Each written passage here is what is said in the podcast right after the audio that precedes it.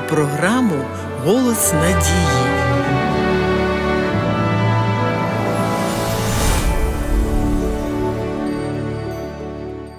З кожним прожитим роком ми все більше помічаємо, що час летить невблаганно, а разом з ним проходить і все наше життя. Ставлення до нього є дуже неоднозначним.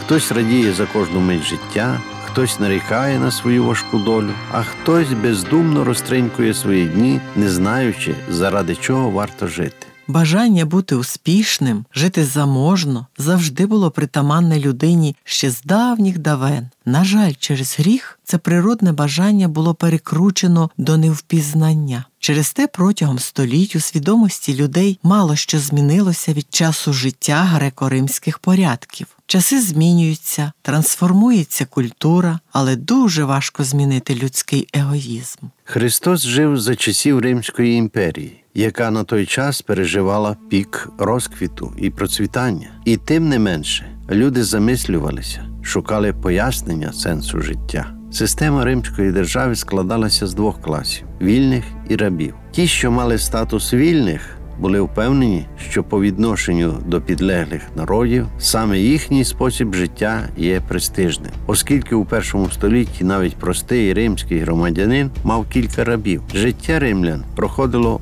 у воєнних діях, розвагах, жадібності і розпусті, а їхні претензії до влади переважно стосувалися однієї вимоги хліба і видовища. Сьогодні, коли рабство вже давно скасовано, здається, повинні були б зникнути і колишні класові відмінності. Та, хоча формально їх і немає, проте фактично в усі століття і донині існує проблема нерівномірного розподілу життєво необхідних ресурсів. Добробут 1% найбагатших людей на землі у 2016 році перевищує половину всього добробуту людства, попереджає британська благодійна організація Оксфам. Апостол Павло, який жив у часи зародження християнства, дає таку характеристику суспільству. Знай же, що в останні дні настануть тяжкі часи, бо люди будуть тоді самолюбні, грошолюбні.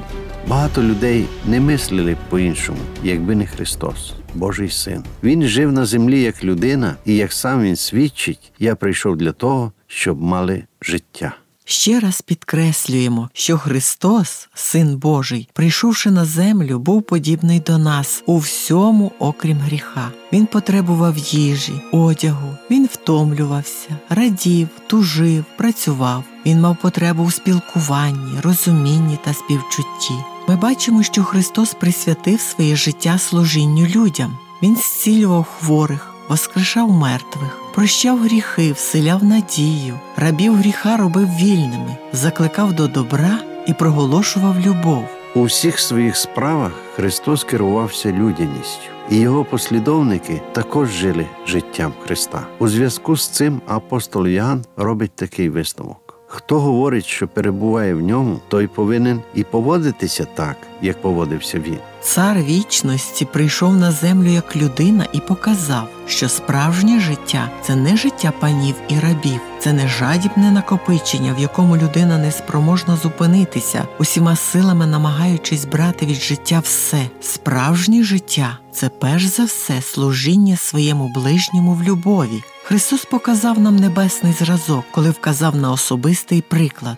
Я не прийшов, щоб мені служили, але щоб послужити. І дійсно, Христос саме той чоловік, який продемонстрував нам, що таке життя з надлишком. Без Христа ми існуємо, але наслідуючи його, ми живемо.